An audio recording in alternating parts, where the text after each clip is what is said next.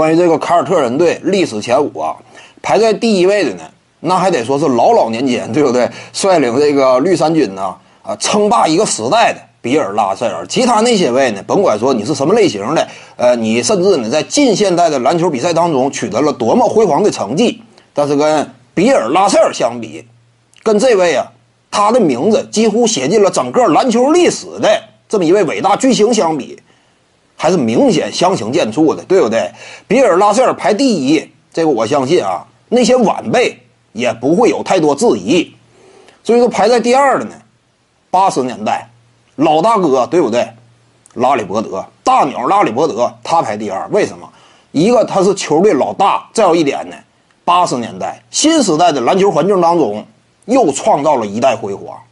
考虑到他是老大，而且呢。率领球队啊，达到的高度也高，维持的巅峰期也相对较长，他排第二。最后排第三呢，那就是在 NBA 联盟当中啊，效力的时间甚至比比尔·拉塞尔更早的这个鲍勃·库西，对不对？当年的 NBA 第一高薪，拿过常规赛 MVP，一位顶尖的后卫，鲍勃·库西排第三。排第四呢，我感觉啊，非常有可能是。约翰·哈弗里切克，对不对？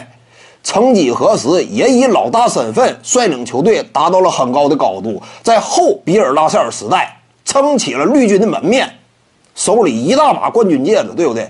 这些位老一发的绿军前辈，基本上手里都是一串戒指，拿条绳穿一下能当项链戴，基本都是这种。所以哈弗里切克位列第四，第五呢？我感觉啊，有可能是戴夫·考恩斯，对不对？当年跟乔乔·怀特组队，早期七四年那会儿，辅佐哈弗里切克完成过登顶的戴夫·考恩斯，他拿过常规赛 MVP，而且手里有冠军。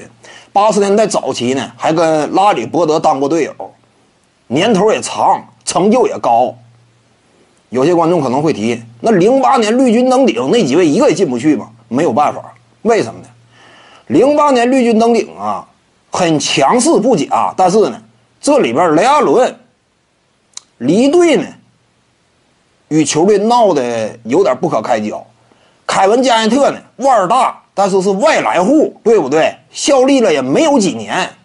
至于说皮尔斯呢，星光太过暗淡，他这个层次呢，够不上那种顶尖超一流级别。